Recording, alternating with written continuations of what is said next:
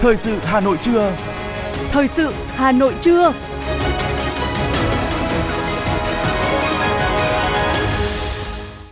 Kính chào quý vị và các bạn. Bây giờ là chương trình thời sự của Đài Phát thanh và Truyền hình Hà Nội. Chương trình trưa nay có những nội dung chính sau đây. Thủ tướng Phạm Minh Chính lên đường dự hội nghị cấp cao ASEAN lần thứ 43. Giá gạo xuất khẩu Việt Nam vẫn leo cao kỷ lục.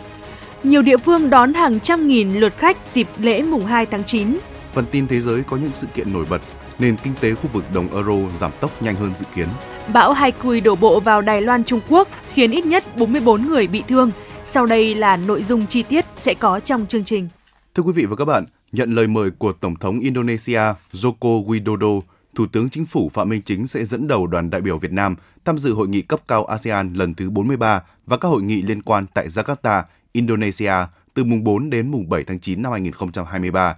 Theo Bộ Ngoại giao, đoàn Việt Nam do Thủ tướng Phạm Minh Chính dẫn đầu tham dự hội nghị sẽ truyền tải những thông điệp lớn của Đảng, Nhà nước và Chính phủ Việt Nam đến bạn bè khu vực và quốc tế về một Việt Nam hòa hiếu, hợp tác và hội nhập, tham gia tích cực hơn, chủ động hơn và hiệu quả hơn vào các tiến trình khu vực. Tiếp nối các đóng góp đã được ghi nhận của Việt Nam trong các năm qua cho Hiệp hội và bám sát chủ đề của năm ASEAN 2023, Việt Nam tiếp tục tham gia chủ động, tích cực, đóng góp trách nhiệm cùng các nước thành viên duy trì và đề cao cách tiếp cận cân bằng, hài hòa trong các vấn đề khu vực và quốc tế, củng cố vai trò trung tâm và phát huy trách nhiệm, tiếng nói của ASEAN đối với hòa bình, ổn định và phát triển.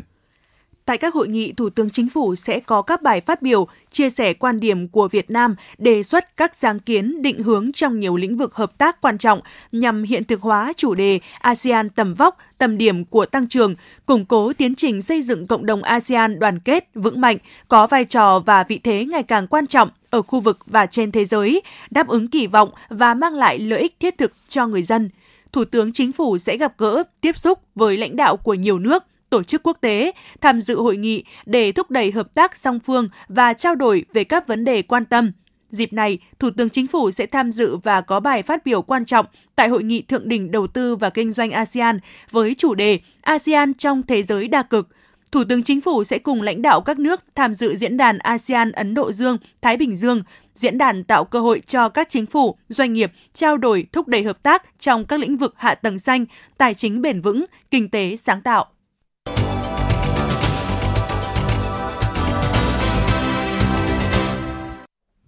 Chương trình thời sự xin được tiếp tục với những thông tin kinh tế. Thưa quý vị và các bạn, giá gạo tại các nước xuất khẩu gồm Thái Lan và Việt Nam đã tăng khoảng 20% từ khi Ấn Độ hạn chế xuất khẩu một số loại gạo khiến nguồn cung toàn cầu bị thắt chặt. Theo báo cáo mới nhất từ Bộ Nông nghiệp và Phát triển Nông thôn, chỉ trong tháng 8 năm 2023, xuất khẩu gạo thu về 3,17 tỷ đô la Mỹ, tăng 36,1% so với cùng kỳ năm ngoái. Trong 8 tháng qua, giá bình quân xuất khẩu gạo đạt mức 542 đô la Mỹ một tấn, tăng 11,5% so với cùng kỳ năm 2022. Đây cũng là năm có mức giá xuất khẩu bình quân cao nhất lịch sử sau hơn 30 năm dòng chảy gạo Việt vươn ra thế giới. Đặc biệt, hơn một tháng trở lại đây, khi Ấn Độ và một số quốc gia khác cấm xuất khẩu gạo, giá gạo đã tăng mạnh so với thời điểm trước, tác động lớn đến thị trường thương mại gạo thế giới. Giá mặt hàng này của Việt Nam cũng tăng vọt và liên tiếp phá đỉnh lịch sử. Gạo 5% tấm của Việt Nam tăng 25 đô la Mỹ mỗi tấn so với thời điểm trước lệnh cấm này. Thống kê từ Sở Giao dịch Chứng khoán Hà Nội cho thấy trong tháng 8 có tới 10 đợt phát hành trái phiếu của các ngân hàng với giá trị phát hành lên tới hơn 12.000 tỷ đồng. Như vậy, phát hành trái phiếu ngân hàng bất ngờ nóng trở lại hai tháng gần đây sau khi đóng băng suốt nửa đầu năm nay. Nguyên nhân là nhiều đơn vị kiểm toán từ chối xác nhận tình hình sử dụng trái phiếu của các ngân hàng, khiến việc phát hành mới bế tắc. Tuy nhiên, khó khăn này đã được tháo gỡ cuối quý 2 năm 2023, khiến phát hành trái phiếu ngân hàng 2 tháng gần đây tăng trở lại. Theo báo cáo mới nhất của Cục Thống kê thành phố Hà Nội, mặt bằng lãi suất trên địa bàn Hà Nội đang được các tổ chức tín dụng điều chỉnh giảm nhằm tạo điều kiện cho các doanh nghiệp và cá nhân tiếp cận nguồn vốn từ ngân hàng nhà nước với chi phí thấp hơn. Về hoạt động huy động vốn, đến cuối tháng 7 năm 2023, tổng nguồn vốn huy động của các tổ chức tín dụng trên địa bàn thành phố đạt 4.980.000 tỷ đồng, tăng 0,31% so với tháng trước và tăng 2,6% so với thời điểm kết thúc năm 2022. Tổng dư nợ tín dụng đạt 3.069.000 tỷ đồng, tăng 0,58% so với tháng trước và tăng 4,18% so với thời điểm kết thúc năm 2022. Trong đó, dư nợ cho vay ngắn hạn đạt 1.216.000 tỷ đồng, tăng 0,57%, dư nợ trung hạn và dài hạn đạt 1.853.000 tỷ đồng, tăng 0,59%. Nhờ nâng cao hiệu quả quản lý rủi ro, tính đến cuối tháng 7, tỷ lệ nợ xấu của các tổ chức tín dụng chiếm 1,89% trong tổng dư nợ và 2,1% tổng dư nợ cho vay.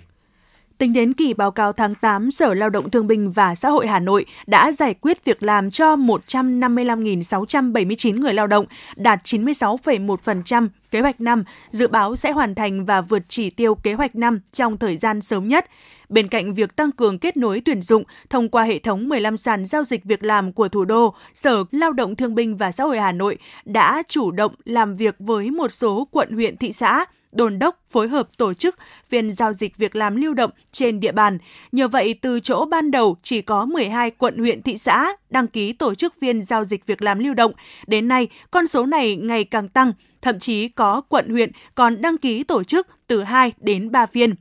Ngoài ra, Sở cũng chỉ đạo Trung tâm Dịch vụ Việc làm Hà Nội tăng tần suất tổ chức các phiên giao dịch việc làm chuyên đề, phiên giao dịch việc làm trực tuyến, kết nối với 14 tỉnh, thành phố nhằm tiếp tục tổ chức thu thập, cung cấp thông tin về nhu cầu tìm việc, học nghề, xuất khẩu lao động của người lao động qua các hình thức. Việc chủ động kết nối và điều tiết cung cầu lao động cũng đã góp phần huy động và sử dụng hiệu quả nguồn nhân lực cho phục hồi và phát triển kinh tế xã hội. Thưa quý vị và các bạn, từ ngày 1 tháng 9, thông tư số 10 của Ngân hàng Nhà nước hoãn thi hành một số điều khoản hạn chế cho vay được cho sẽ giúp các doanh nghiệp dễ tiếp cận vốn tín dụng hơn trong điều kiện kinh tế còn khó khăn. Với riêng lĩnh vực bất động sản, việc tạm ngưng thi hành có giúp doanh nghiệp dễ tiếp cận vốn hơn. Ngay sau khi Ngân hàng Nhà nước ban hành thông tư 10, nhiều doanh nghiệp bất động sản rất vui mừng và cho rằng việc hoãn thi hành một số quy định cấm cho vay tại thông tư 06 đã giúp tháo gỡ các rào cản trong tiếp cận vốn cho các doanh nghiệp – Đơn cử như khoản 8, điều 8 quy định cấm cho vay để góp vốn mua, nhận chuyển nhượng vốn góp cổ phần. Về bản chất là hoạt động sáp nhập. Nếu giữ nguyên quy định thì chỉ có khoảng 78 trong tổng số 40.000 doanh nghiệp bất động sản hiện nay tiếp cận được tín dụng để triển khai hoạt động này. Ông Nguyễn Trí Thanh, Phó Chủ tịch Thường trực Hội Môi giới Bất động sản Việt Nam cho rằng thông tư số 10 đã được nhưng mới chỉ được một nửa. Bởi lẽ, việc cho vay vẫn diễn ra như trước nay với các quy định hiện hành. Về chung và dài hạn, bắt buộc phải sửa đổi thông tư 06 để dòng vốn chảy vào tất cả các ngành nghề, tạo sự cân đối và công bằng. Ngoài ra, kiểm soát dòng vốn không chảy vào các dự án bất động sản rủi ro cao, chưa rõ ràng về pháp lý. Ông Nguyễn Trí Thanh nói. Không 10 nó chỉ mới giúp được cái việc là ông nào đủ điều kiện, vẫn cứ tiếp tục vay bình thường. Nhưng cái việc rất quan trọng là cái việc cấm về các cái cho vay trái pháp luật gây mất ổn định an toàn hệ thống tài chính thì chúng ta đang chưa làm được. Thì tôi hy vọng là ngân hàng nhà nước sẽ sớm có công tư tiếp theo để chỉ rõ ra hai đối tượng chúng ta phải cấm và có các biện pháp hữu hiệu để kiểm tra, kiểm soát cái việc đặt đứng cái việc mà gọi là cho vay trái quy định của pháp luật như vậy, gây mất an toàn hệ thống tài chính. Thì đấy là cái việc mà chúng tôi rất hy vọng rằng trong thời gian tới ngân hàng nước sẽ tiếp tục có các cái văn bản để thực hiện được đúng với tinh thần của 06. Ở góc độ tài chính ngân hàng, các chuyên gia cho rằng cần nhìn nhận rõ hơn trong bối cảnh tăng trưởng tín dụng tháng 7 của nước ta thấp hơn tháng 6, tăng trưởng âm. Dù tăng trưởng âm nhưng ngân hàng nhà nước vẫn ra quy định cấm cho vay, có nghĩa là ngân hàng muốn sàng lọc quản trị rủi ro của hệ thống ngân hàng. Chuyên gia tài chính ngân hàng Nguyễn Minh Tuấn, tổng giám đốc công ty AFA Capital phân tích. Chúng ta phải phân tách rất là rõ cái việc quy định của ngân hàng nhà nước và các cái chính sách tín dụng của từng ngân hàng riêng biệt Tại vì chúng ta đều nhận thấy rằng là ngành ngân hàng năm nay rất là thách thức trong cái việc một là cái ờ, lợi nhuận biên càng ngày càng giảm. Đấy là cái điểm đầu tiên và cái thứ hai là tỷ lệ nợ xấu càng ngày càng tăng. Ừ. Chính vì vậy nên là dù ngân hàng nhà nước có cấm hay không cấm thì tôi nghĩ rằng là các cái chính sách tín dụng của từng ngân hàng một họ sẽ phải kiểm soát cái điều này. Tại vì nếu như các bạn có thời gian đọc uh, những cái thông tin chi tiết là uh, luận điểm của ngân hàng nhà nước uh, về các cái điểm này thì chúng ta sẽ thấy rằng là nếu mà ngân hàng nào mà mở rộng hoặc là cho phép tín dụng phát triển một cách rộng rãi trong những cái lĩnh vực này thì đều sẽ gặp những cái rủi ro rất là lớn. Thực tế cho thấy tỷ lệ nợ xấu nội bảng toàn ngành thống kê 27 ngân hàng niêm yết ở mức 2,07%, tăng 0,57% so với quý 2 năm 2022. Trong đó, nợ xấu lĩnh vực bất động sản đang có chiều hướng tăng cao hơn bình quân hệ thống và đạt 2,47%, cùng kỳ là 1,53%. Do đó, các chuyên gia cho rằng thông tư 06 sửa đổi chỉ là bước đi tạm thời. có tính trì hoãn kéo dài để hỗ trợ cho quá trình tái cấu trúc của các doanh nghiệp ngành bất động sản.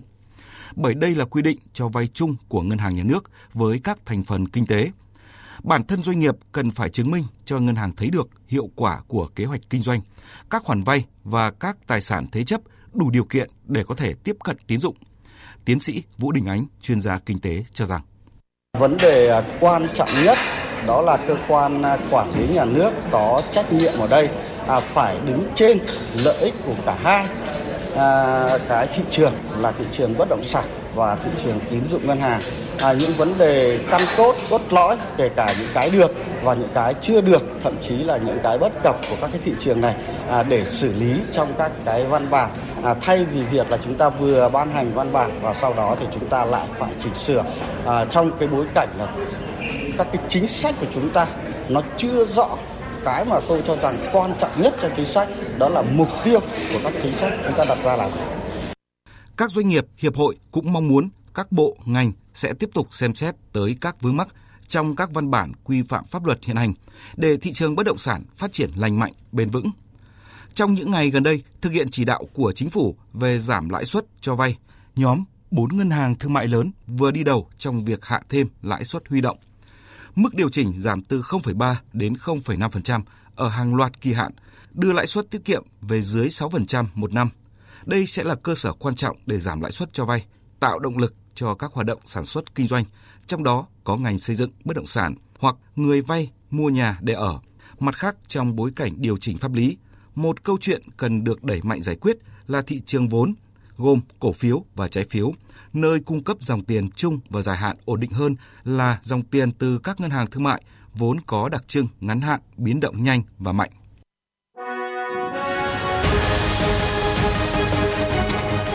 Thời sự Hà Nội, nhanh, chính xác, tương tác cao. Thời sự Hà Nội, nhanh, chính xác, tương tác cao.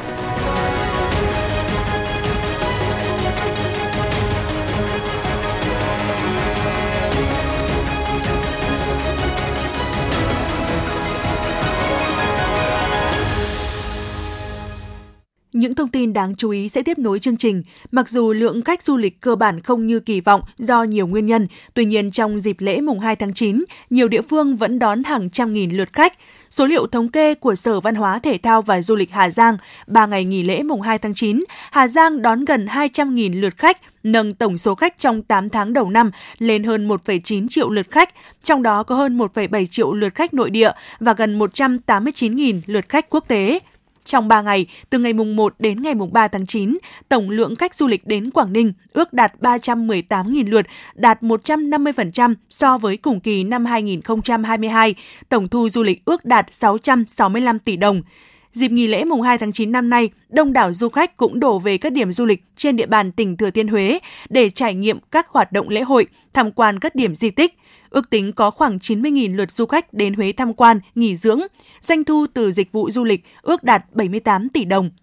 Theo Sở Văn hóa Thể thao và Du lịch tỉnh Bình Thuận, dự ước tổng lượng khách du lịch đến tỉnh tham quan lưu trú trong dịp lễ khoảng 116.000 lượt khách, tăng 26% so với năm 2022. Trong khi đó, mặc dù mưa lớn kéo dài do ảnh hưởng của bão Sao La, nhưng lượng du khách đến Cà Mau vẫn không giảm, đạt gần 28.000 lượt chỉ sau 3 ngày nghỉ lễ. Riêng khu du lịch Mũi Cà Mau, nơi đặt cột cờ Hà Nội, đã đón gần 5.000 người trong ngày Quốc khánh mùng 2 tháng 9.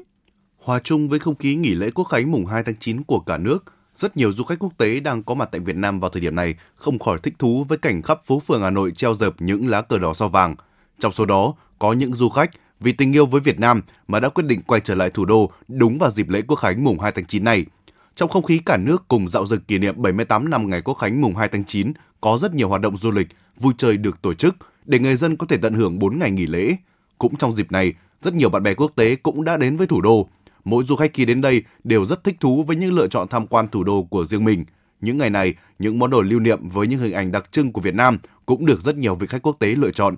Trong dịp nghỉ lễ Quốc khánh mùng 2 tháng 9 này, riêng tại Hà Nội cũng kỳ vọng sẽ thu hút được lượng lớn khách du lịch đến với thủ đô. Đây cũng là cơ hội để quảng bá vẻ đẹp, lịch sử của Việt Nam đến với bạn bè quốc tế. 8 tháng đầu năm 2023, các số liệu về lượng khách và tổng thu từ du khách đều báo hiệu sự phục hồi mạnh mẽ của ngành du lịch. Đặc biệt, lượng khách quốc tế đến trong 8 tháng đã đạt gần 98% mục tiêu của cả năm 2023. Cục Du lịch Quốc gia Việt Nam nhận định trong thời gian 4 tháng còn lại, từ tháng 9 đến tháng 12, ngành du lịch sẽ bước vào mùa cao điểm du lịch quốc tế và còn rất nhiều dư địa để vượt xa mục tiêu tăng trưởng trong năm nay. Thời gian tới, Việt Nam cần xây dựng sản phẩm du lịch độc đáo, sáng tạo, đáp ứng nhu cầu của từng thị trường và ưu tiên phát triển sản phẩm du lịch xanh. Về vấn đề quản lý điểm đến, cần làm tốt việc liên kết các bên liên quan như cơ quan quản lý, cộng đồng địa phương, doanh nghiệp, du khách, cũng như liên kết vùng để kết nối tour liền mạch, thực hiện đào tạo nguồn nhân lực du lịch chất lượng cao. Những thông tin về lĩnh vực giáo dục sẽ tiếp nối chương trình. Thưa quý vị và các bạn, bắt đầu từ năm học 2023-2024, các khối lớp 4, 8, 11 sẽ lần đầu thực hiện chương trình giáo dục phổ thông mới. Theo đó, cả ba khối lớp đều sẽ tăng số tiết học trong tuần, các môn học cũng có sự thay đổi. Năm nay là năm thứ tư thực hiện chương trình giáo dục phổ thông 2018 và là năm thứ hai khối trung học phổ thông triển khai thay sách giáo khoa. Với tư tưởng đổi mới, sáng tạo, các bộ sách giáo khoa mới được kỳ vọng sẽ giúp học sinh tích cực học tập, kết nối những kiến thức và kỹ năng được dạy áp dụng vào thực tiễn cuộc sống, đồng thời giúp giáo viên đổi mới phương pháp giảng dạy để triển khai thành công chương trình giáo dục phổ thông năm 2018. Thưa quý vị và các bạn, ngày mai ngày 5 tháng 9, ngành giáo dục cả nước sẽ tổ chức khai giảng năm học mới. Thời điểm này, các trường mầm non, tiểu học, trung học cơ sở của huyện Trương Mỹ cũng đang tích cực chuẩn bị cơ sở vật chất, trường học và các hoạt động văn hóa văn nghệ cho ngày khai giảng chính thức của năm học mới. Ghi nhận của phóng viên Thế nghiệp.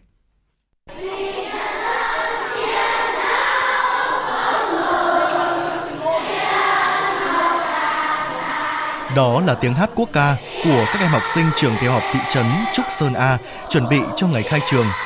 Trong không khí trang nghiêm trật tự để chuẩn bị cho ngày khai trường diễn ra ngày 5 tháng 9, trường tiểu học thị trấn Trúc Sơn A, huyện Trương Mỹ cũng đã tập trung các em tổ chức diễn tập cho ngày khai giảng chính thức.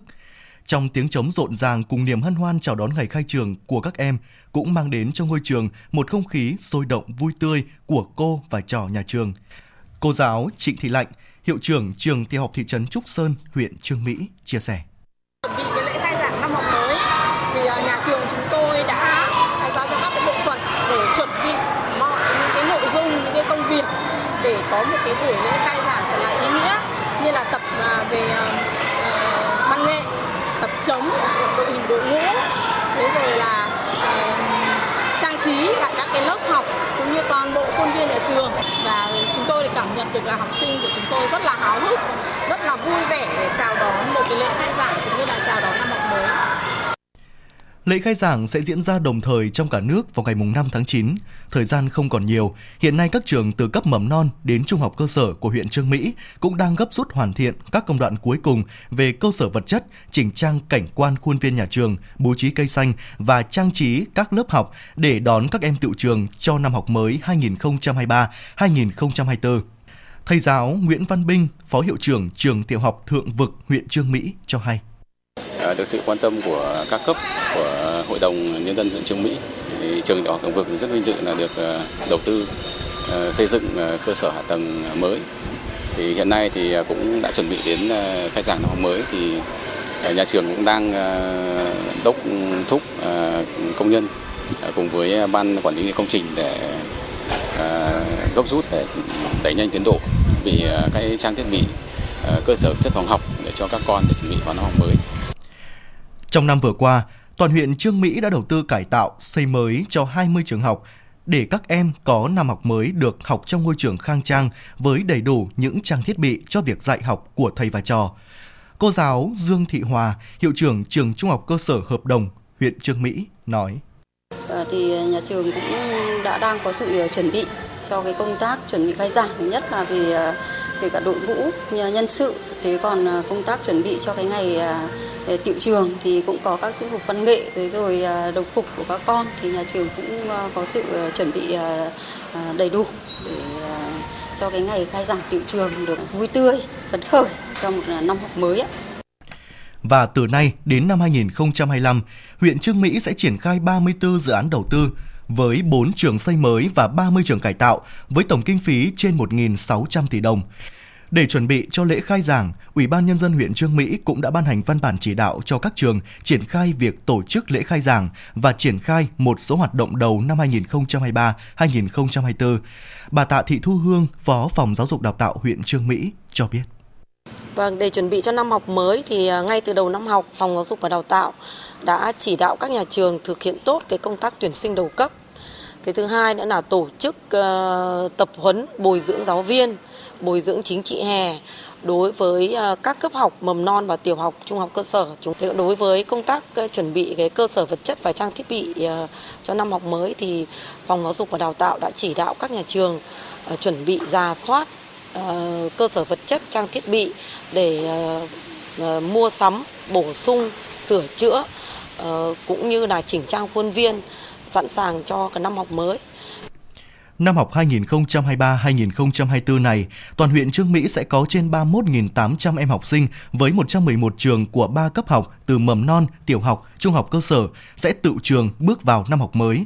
với việc chuẩn bị tốt về cơ sở vật chất, bồi dưỡng chuyên môn nghiệp vụ, nâng cao chất lượng dạy học cho đội ngũ thầy cô giáo theo phương pháp giảng dạy mới, lấy học sinh làm trung tâm thì các nhà trường cũng đã sẵn sàng cho năm học mới trong niềm hân hoan của tất cả thầy trò, các bậc phụ huynh cùng sự quan tâm của cả xã hội.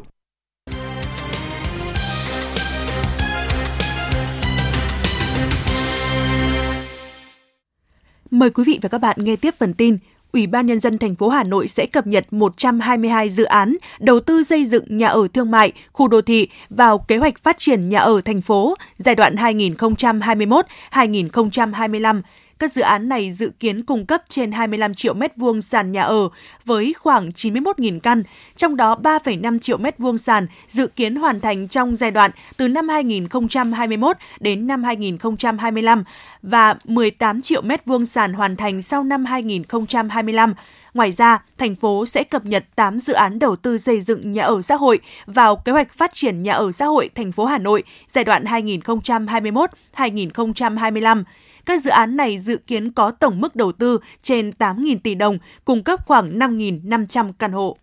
Trong dự thảo luật thủ đô sửa đổi, thành phố Hà Nội đề xuất cắt điện các công trình, cơ sở sản xuất, kinh doanh vi phạm về đất đai, xây dựng phòng cháy. Những địa điểm bị đề nghị cắt điện nước gồm công trình xây dựng không phép, trái phép, vi phạm trật tự xây dựng chưa được nghiệm thu về phòng cháy chữa cháy nhưng đã hoạt động, cơ sở kinh doanh vũ trường, bar, karaoke không bảo đảm điều kiện an toàn về phòng cháy chữa cháy, Lý giải đề xuất này, Hà Nội cho biết hình thức cắt điện nước với các công trình vi phạm trước đây được nêu trong Nghị định 180 hướng dẫn thi hành một số điều của Luật Xây dựng năm 2023. Luật Xây dựng năm 2014 không còn quy định này, gây khó khăn trong xử lý vi phạm tại một số địa phương, trong đó có Hà Nội. Theo kế hoạch, dự án luật thủ đô sửa đổi sẽ được trình Quốc hội cho ý kiến vào kỳ họp thứ 6 cuối năm 2023.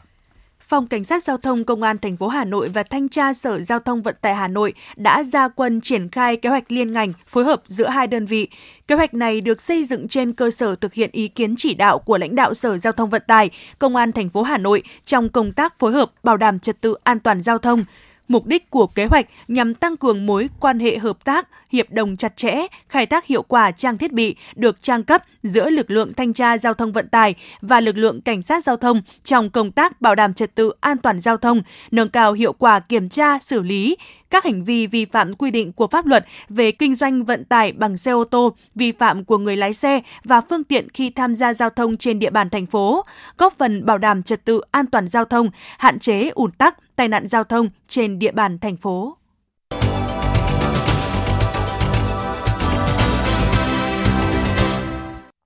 Quý vị và các bạn đang nghe chương trình thời sự của Đài Phát thanh và Truyền hình Hà Nội. Phần tin thế giới sẽ tiếp nối chương trình. Tổng thống Ukraine thông báo sẽ thay thế Bộ trưởng Quốc phòng Resnikov. Đây sẽ là sự thay đổi lớn nhất trong ban lãnh đạo của Ukraine kể từ khi xung đột Nga-Ukraine nổ ra vào tháng 2 năm 2022. Ông Resnikov được bổ nhiệm làm Bộ trưởng Quốc phòng vào tháng 11 năm 2021. Ông đã giúp Ukraine nhận được hàng tỷ đô la Mỹ viện trợ quân sự từ phương Tây để hỗ trợ cuộc chiến chống lại Nga, nhưng Bộ Quốc phòng của ông đã vướng vào cáo buộc tham nhũng. Ông Rustem Umerov, Chủ tịch Quỹ Tài sản Nhà nước Ukraine, sẽ kế nhiệm làm Bộ trưởng Quốc phòng mới.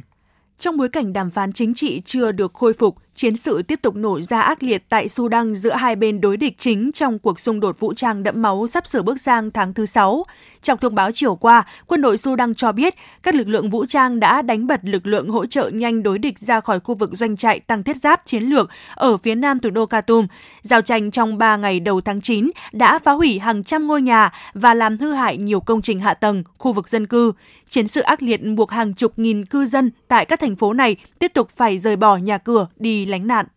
Người phát ngôn của Tổng thống Nigeria xác nhận quốc gia Tây Phi đang cân nhắc khả năng xin gia nhập nhóm các nền kinh tế phát triển và mới nổi hàng đầu thế giới G20 sau khi kết thúc tiến trình tham vấn về rủi ro và lợi ích của ý định này. Theo đó, Tổng thống Tinubu sẽ rời Nigeria trong ngày 4 tháng 9 để lên đường tham dự hội nghị thượng đỉnh G20 ở Ấn Độ, theo lời mời của Thủ tướng nước chủ nhà Narendra Modi. Sự hiện diện của Tổng thống Tinubu tại sự kiện này được cho là nhắm hướng tới mục tiêu trở thành thành viên G20 của Nigeria. Ngân hàng Trung ương châu ECB hy vọng thực trạng suy thoái hiện nay trong nền kinh tế Eurozone sẽ giúp giảm lạm phát trong khu vực này. Thành viên Hội đồng Quản trị của ECB và người đứng đầu Ngân hàng Trung ương Croatia, ông Boris Vujic, nói với diễn đàn thị trường toàn cầu của Reuters. Ông Vujic thừa nhận mức tăng trưởng của Eurozone yếu hơn so với dự kiến của cơ quan quản lý, được ghi nhận ở mức 0,3% trong quý 2 năm 2023. Theo một cuộc khảo sát của Phòng Thương mại và Công nghiệp Đức, hơn một nửa số công ty ở nước này tin rằng việc chuyển đổi sang năng lượng tái tạo và từ bỏ sử dụng khí đốt của Nga sẽ gây tổn hại cho hoạt động kinh doanh của họ. Kết quả khảo sát về tình hình chuyển đổi năng lượng được công bố cho thấy, trên thang điểm từ âm 100 rất tiêu cực đến cộng 100 rất tích cực, điểm đánh giá là âm 27, kết quả tồi tệ nhất kể từ khi cuộc khảo sát được triển khai vào năm 2012. Nhà chức trách Đài Loan Trung Quốc cho biết ít nhất 44 người bị thương, hàng chục nghìn ngôi nhà bị mất điện khi bão Haikui tràn qua đặc khu hành chính này. Ít nhất 7.113 người tại 11 thành phố và huyện đã được sơ tán. Nhà cung cấp Tai Power cho biết 48.506 hộ gia đình không có điện tính đến 22 giờ ngày 3 tháng 9 theo giờ địa phương.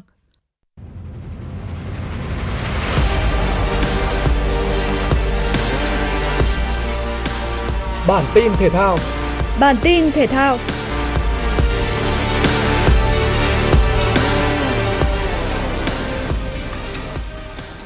Với thành tích toàn thắng, tuyển bóng chuyền nữ Việt Nam đã có cuộc chạm trán Australia tại vòng 2 VTV Cup 2023. Sớm giành chiến thắng với tỷ số 25-15 trong set đầu tiên, huấn luyện viên Tuấn Kiệt tạo cơ hội cho một số cầu thủ dự bị vào sân ở set 2. Các cô gái Việt Nam vẫn làm chủ thế trận và một lần nữa giành thắng lợi cách biệt 25-15. Phía bên kia sân, Australia chơi nỗ lực hơn ở set 3, dù bám sát tỷ số nhưng vẫn để thua 21-25. Chiến thắng chung cuộc 3-0, đội tuyển bóng chuyền nữ Việt Nam làm nên lịch sử khi lần đầu lọt vào bán kết giải bóng chuyền nữ châu Á với 4 trận toàn thắng. Trận đấu tâm điểm của vòng 4 giải ngoại hạng Anh là màn so tài giữa Arsenal và Manchester United. Trận đấu diễn ra gay cấn, đúng với tính chất của một trận Super Sunday. Rashford đã có cơ hội dứt điểm trong khu vực 16m50, mở tỷ số đầu tiên cho đội nhà ở phút 27. Nhưng ngay sau đó, đội trưởng Odegaard đã thể hiện bản lĩnh gỡ hòa 1-1 cho Arsenal. Hiệp 2 bắt đầu, Arsenal kiểm soát thế trận tốt hơn, nhưng MU mới là đội tạo ra nhiều cơ hội nguy hiểm. Càng về cuối, tốc độ trận đấu càng được hai đội đẩy lên cao. Mãi đến những phút bù giờ, Arsenal mới có cơ hội vươn lên dẫn trước nhờ công của Declan Rice và đặt dấu chấm hết khi Jesus dứt điểm ghi bàn ở phút thứ 90 cộng 10. Giành chiến thắng chung cuộc 3-1, kết quả này giúp Arsenal vươn lên vị trí thứ 5 trên bảng xếp hạng, còn đội Quỷ Đỏ rơi xuống vị trí thứ 11. Liverpool cũng đã có cuộc đón tiếp Aston Villa trên sân nhà trong khuôn khổ vòng 4. Với lợi thế sân nhà cùng phong độ đang cao, đội chủ nhà có bàn thắng ngay ở phút thứ 4 sau tình huống sút xa đẳng cấp của Joe Bosley và nhân đôi cách biệt ở phút 23 sau sự cố phản lưới nhà vụng về của Matikas bước sang hiệp 2. Mặc dù thi đấu có phần chậm rãi hơn, nhưng The vẫn có bàn thắng nâng tỷ số lên 3-0 ở phút 55 sau tình huống đệm bóng cận thành của Mo Salah. Giành chiến thắng chung cuộc với tỷ số 3-0 trước Aston Villa, Liverpool leo lên vị trí thứ ba trên bảng xếp hạng ngoại hạng Anh với 10 điểm sau 4 trận. Dự báo thời tiết khu vực Hà Nội nhiều mây, có lúc có mưa, mưa rào, trưa và chiều giảm mây hừng nắng, thời tiết mát, nhiệt độ thấp nhất từ 24 đến 28 độ, nhiệt độ cao nhất từ 30 đến 32 độ. Quý vị và các bạn vừa nghe chương trình thời sự của Đài Phát thanh và Truyền hình Hà Nội. Chỉ đạo nội dung Nguyễn Kim Khiêm, chỉ đạo sản xuất Nguyễn Tiến Dũng, tổ chức sản xuất Xuân Luyến. Chương trình do biên tập viên thủy Chi, phát thanh viên Quế Đức, Thúy Hằng cùng kỹ thuật viên Kim Thoa thực hiện. Xin chào và hẹn gặp lại trong chương trình thời sự 19 giờ tối nay.